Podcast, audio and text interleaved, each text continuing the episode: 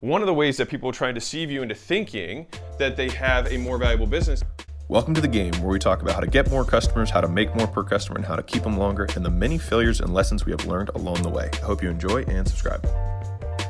In this video, I'm going to talk to you about the 7 most common ways that people measure the value that they are providing in business and to the marketplace. This is kind of the eggplant measuring contest, if you will, of entrepreneurs. And I want to tell you which ones are BS and which ones are my favorite in the remainder of this video. All right. So the first and possibly the most BS way, especially in the information space of measuring this, is on contract value. All right. That's when someone says, I like to call this marketer math. And that's when someone goes to an event and pitches something of some sort and gets people to sign up for a one-year program, for example. And that means that people are paying monthly. But when they say, hey, we did $2 million in sales, right? The reality, or that we're doing $2 million a month, right? They're extrapolating a single month that's a one-time event based on contract value in the future that's in no way guaranteed, right? And so in the reality, they might have signed up 100 people at $2,500 a month. And in their minds, they say, we're doing $2.5 million a month. So in your mind, you're thinking, oh, this is a $30 million a year revenue business. But in fact, they literally only added $250,000 a month in one month that they did. And they have probably lots of churn and people leave. And so one of the ways that people try and deceive you into thinking that they have a more valuable business is that they will tell you the contract value. And so on the BS-ometer of this one, actually, I'll rate them at the very end. So it'll be a little bit of fun. All right. So number 2, so we've got contract value. The next one is revenue over lifetime, right? So that is the total amount of sales that was collected. Right now, mind you, the different, like in terminology, revenue versus cash collected are 2 different terms. Most of the time people use them interchangeably. They shouldn't be used interchangeably, but for the purpose of this video, I will talk about revenue from a perspective of cash collected, all right? And so revenue over lifetime is basically saying, all right, I've been in business for 10 years, and over those 10 years, we've done $2 million, right? Now, that sounds impressive because then they have an award and it says, I've done over $1 million in sales in my business, but the reality is they were doing $200,000 a year, and if it was a business, let's say they ran 40% margins, it means they were making $80,000 a year for 10 years, which you can do just driving Uber and not have any of the stresses of running a business. And so I find this one kind of funny, but it is one of the ways that people talk about business revenue. All right, and I'll get to rating these and some of the pros and cons at the end. All right, so contract value is number 1, lifetime revenue is number 2, number 3 is business valuation. So that means how much is the business worth to the marketplace. So if I were to sell my business today, how much is that worth? Now, this is actually fairly common, especially in more publicly traded companies. That's where you get the CEOs like Jeff Bezos has, his personal net worth is based on the business valuation, right? That means that if someone were to buy the business today, what would they value at? And a lot of that is taking the profit or the EBITDA at the end of the year, which is earnings before interest, tax, amortization, right? And depreciation, and extrapolating that on a multiple. So it's like if I'm doing $1 million a year in EBITDA, and I might say that in my particular industry, let's say we're growing, so we'd get a higher multiple because they're buying discounted cash flows off future earnings. Let's say that on that multiple, I get 10 times, right? So I might say I have a $10 million company when in fact I'm only doing $1 million a year in profit. That's not necessarily incorrect. It's just a different way of measuring the value that you've provided to the marketplace, all right? The 4th way of doing this is the actual yearly revenue, right? This is starting to get a little bit closer to reality, in my opinion, for most people. Because remember, only like 1% plus of businesses actually sell, all right? And so 99 times out of 100, they're not going to sell. All right, so getting a little bit closer to reality here, we've got yearly revenue, which is how much actual, and again, the difference I said earlier between revenue and cash collected. For me, I look at cash collected. Revenue, and a lot of times it's just dreams of what they think is going to happen versus what actually will happen. But yearly revenue, how much cash is being collected on a yearly basis in the business, all right? So if a company collects $30 million a year in revenue, then that is what they might describe their business as, all right? The 5th in this little equation here is yearly profit, all right? So it's yearly profit. That's how much in excess, or EBITDA, right, at the end of the year, So I'd say profit and EBITDA. These aren't perfectly exchangeable here, all right? I recognize that. But for the purposes of this video, this is what's left, what's the chop at the end of the year. Now, what's important is that this does not take into account the fact you may reinvest a lot of that stuff in the business, right? So if you have good returns on capital in your business and you want to expand, et cetera, which many businesses do, right? As long as the return on capital in your business is in excess of what you'd get in the passive marketplace, which it should be because this is your active business, then this is how people grow wealth, right? This is how you grow. This is literally how entrepreneurs make money, is by reinvesting a certain percentage of the profit into the business, because the growth of the business exceeds the growth that they would be able to get passively from the marketplace. That is the whole entire idea. And so when people describe how much they make as we're measuring value in the business, how much profit they're making per year is one of those ways. All right, again, I'll tell you at the very end where I rate these and the pros and cons of them. All right, the sixth one is owner earnings. All right, so this is the extraction. So how much was I, as the owner or the shareholders of the business, able to take out of that yearly EBITDA or yearly profit? What kind of distributions am I personally taking, right? Because this is, you know, Warren Buffett is famous for measuring net free cash flow, which I'll put right here, net free cash flow. All right, he's famous for measuring businesses not on this, but on this, which is, well, sure, what if I have a manufacturing business that's making lots of profit, but every 3 years I need to invest 3 times my earnings into buying another machine? It's like, well, that's not a very fun business, because it means that every single, I never actually get to make any money because I consistently have to buy a new machine to stay updated with advancements in technology, et cetera, right? And so that is why this one can be somewhat deceiving versus how much am I able to take out as a business owner every single year? Because that, to me, is the value of the business if I want to reallocate the capital in other places, all right? And then finally, we've got the good old-fashioned net worth, all right? This is how much me as an owner, and the reason that you're like, be like, wait, some of these are kind of different from another. And the answer is, you're right. They are very different from another, but when you see YouTube videos and you see thumbnails and you see people describe their business or as they describe themselves, which most entrepreneurs have merged their identities with their business, which I'd encourage you not to do for other reasons psychologically, but people do merge those things, which is why net worth somehow also gets conflated with all of these different things, all right? So let's get to the measurement of ascribing values to each of these things, all right? So if I'm looking at a business itself, I don't care about the lifetime revenue of the business, right? I don't care about this very much at all. It does make it makes for great headlines and sexy numbers. There's one of my other videos that said we did 122 million in revenue over 3 or 4 years. And that is because it definitely sounds sexier than saying we do $32 million a year in revenue, right? Which is kind of this guy. And in case you're curious, at the time of this video, actually, I'll share at the end of this year what we did. But I'll say that I was stuck at mid-30s for 3 years in yearly revenue, cash collected, and this year will be our breakout year. So look, stay tuned for that video. Anyways, the next one, and this is probably the most BS of all measures, entirely because it's completely made up, right? Now, the only time this matters, the only time this would be of any value whatsoever is if you have a type of contract that's 100% enforceable and you have negative churn, or these contracts only go up in value, right? But the vast, vast, vast majority of businesses do not have this because people do not consistently follow the contracts that they sign up for, or they do not have enforceable contracts, or they are not secured by anything.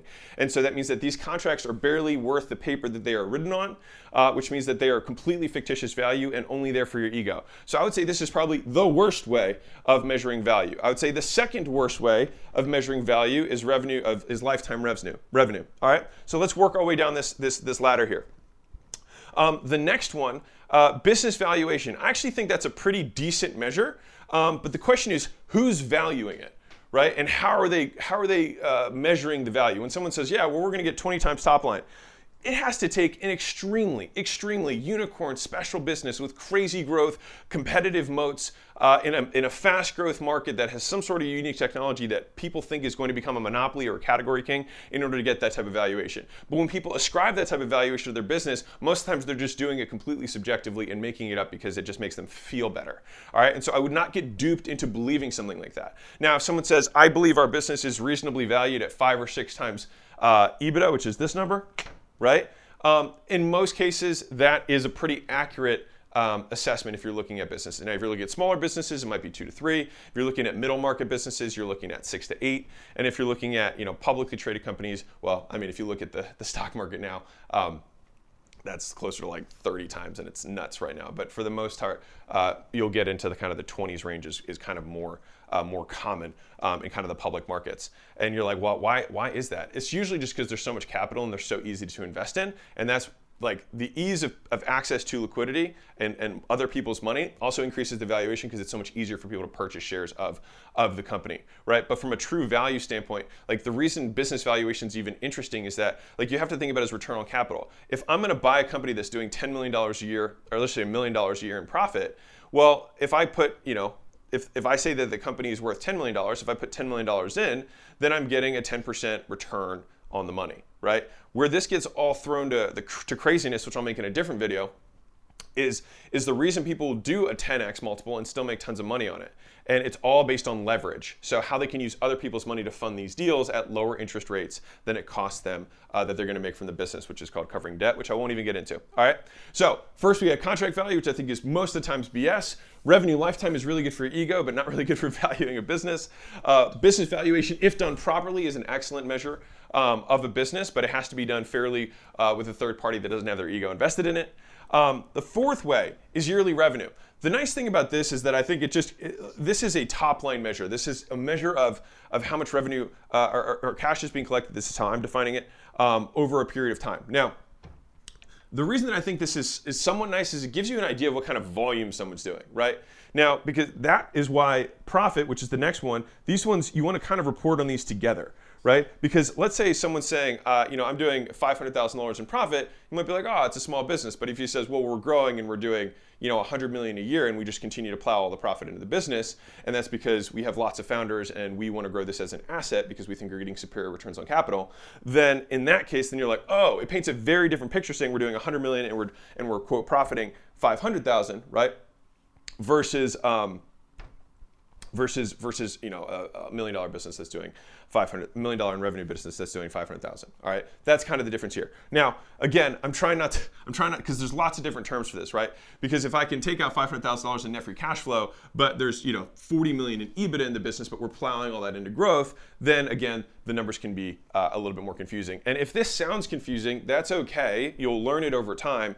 But the entire point of this video, and I'm going to get to the last two in a second, is that you should understand what each of these are so that when someone says a number, you can push back and say, well, what are you talking about specifically? Are you talking about lifetime revenue? Are you talking about yearly revenue? Are you talking about business valuation? Are you talking about contract value of what's people signed? Like, are we talking about EBITDA? Like, what are we talking about here? Real quick, guys, if you can think about how you found this podcast, somebody probably tweeted it, told you about it, shared it on Instagram or something like that. The only way this grows is through word of mouth. And so I don't run ads, I don't do sponsorships, I don't sell anything. My only ask is that you continue to pay it forward to whoever showed you or however you found out about this podcast, that you do the exact same thing. So if it was a review, if it was a post, if you do that, it would mean the world to me, and you'll throw some good karma out there for another entrepreneur. Right, and then I'll just give you another lens through which to see business so that you can, at the end of the day, the goal is to be able to ascribe your own value to the business. And so I'll show you what mine is at the very end of kind of what I think through. But these are the different ways that you guys will see on YouTube and on podcasts when people talk about values of their business and their own value, what they'll use, all right? This one, number 6, is net free cash flow, all right? So this is near and dear to my heart because Uncle Warren Buffett, this is what he uses. It was good enough for him. It's good enough for me. This is how much money is this thing actually making me the owner, right? Or the shareholders. How much money is this producing in excess of what it costs to run the business or reinvest in maintaining a competitive advantage? All right, that's why See's Candy, one of his most famous companies that he acquired for $25 million, and over the course of its career has generated over $1 billion in net free cash flow for him as an owner, which is insane, right? Think about the return on that investment. Is because there really was no additional increase that they had to spend to keep that business competitively advantaged. It's chocolate, right, or candies. And so there's not like new technology, taste buds aren't really changing. And so they were able to consistently generate and pump out cash flow for the owners that they could reallocate into other businesses. All right, and the final one here is net worth. And the reason I'm bringing this one up is because As entrepreneurs like to measure each other's eggplants, right, in their business success, which is a totally different thing from self-worth, right, net worth. Side note, don't make your self-worth into your net worth, because if your net worth goes down, then so too will your self-worth.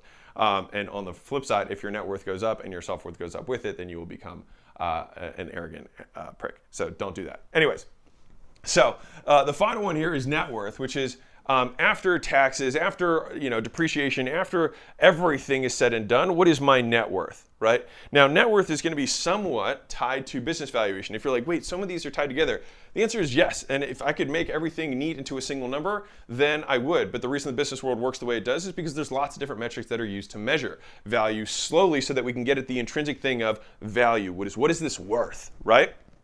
And so a person's net worth is going to be a percentage of the businesses that they own. Now, if you give a fair valuation to business, right, there's kind of two aspects to net worth. There's their investable net worth, which is how much do they have outside that they can put into investing into things, and then how much do they have in like their core business. And I'm describing this purely for founders and entrepreneurs. If you're purely an investor, then all you're going to have is investable assets that you have access to. And so with net worth, like I said, there's the two buckets. There's what you can invest and then what you own in terms of business valuation. Oops, here. And so when we're looking at that, I like this one a lot because it's BS free, right? Because imagine a guy who says, I've done, a McDonald's employee, for example, over the course of their entire career would do $1 million in lifetime revenue.